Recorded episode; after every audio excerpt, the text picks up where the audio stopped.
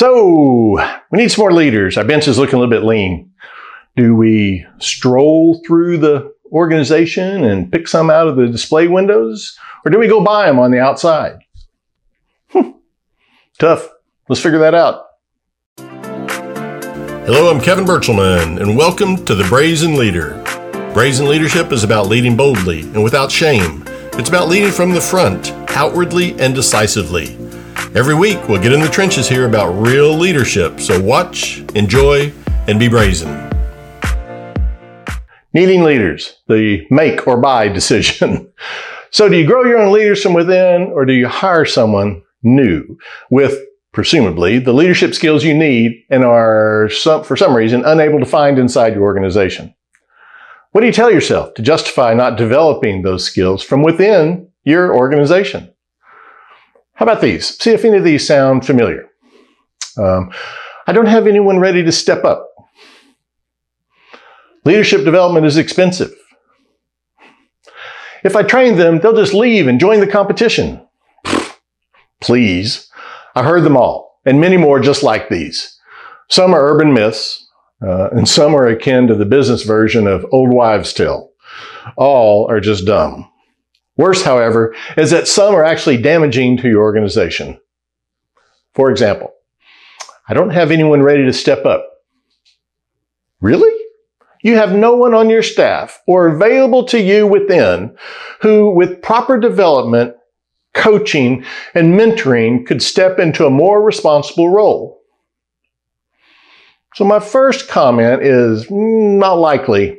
I, I, it's very unlikely you're correct in this. If you really believe that, though, here's some free advice. Whack them all and start over. Simple statistical odds are that someone should be ready or capable of becoming ready. If not, our hiring process is so remiss that blowing it up and starting over may be our only option. The other, it costs too much. Again, with the really, how much does it cost in revenue, earnings, your time to retail, re-advise, re-answer, and rework? What about lost opportunity cost? How about the conflicts that apparently only you can resolve?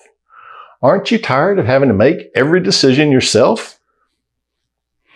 What sort of productivity gains are you missing by not having competent and skilled managers and supervisors at all levels of the leadership food chain? Finally, if I train them, they'll just leave. so then you see your choices as seeming to be either train someone who may eventually leave or keeping that person without the necessary relevant knowledge. You're not seriously weighing this one, are you? why? Here's why. Grow our own leaders, in my mind, um, uh, should be kind of top of mind. I got three kind of fairly simple reasons. Number one, it ensures continuity. They're someone who has seen, experienced, and lived the functional day to day. They may be better understand what issues and challenges are significant in your world. Yes, sometimes we need an outsider, provide some new blood thinking, but not at the expense of continuity and corporate memory. Legacy can sometimes be way too strong for that. Two, it sends a positive message. Advancement opportunities are a big reason that good people stay, including you. Promoting a deserving candidate trumps an external hire 24 7 in that regard. And number three, they already know, understand, and more importantly, fit our culture. Let's face it, though valuable, skills, technical skills, are a dime a dozen on the open market. They just aren't that difficult to find, including mine and yours. What's difficult is finding those skills wrapped up in someone intelligent enough to learn our jobs and who also fits our current or desired culture. Except in very unique circumstances, developing current staff to assume future leadership roles always, always benefits your organization in big ways. Many of you watching this, for instance, have been promoted into your roles, so you got to clearly understand the value. Surely you do. We can. We really can teach and develop the skills necessary to grow our own.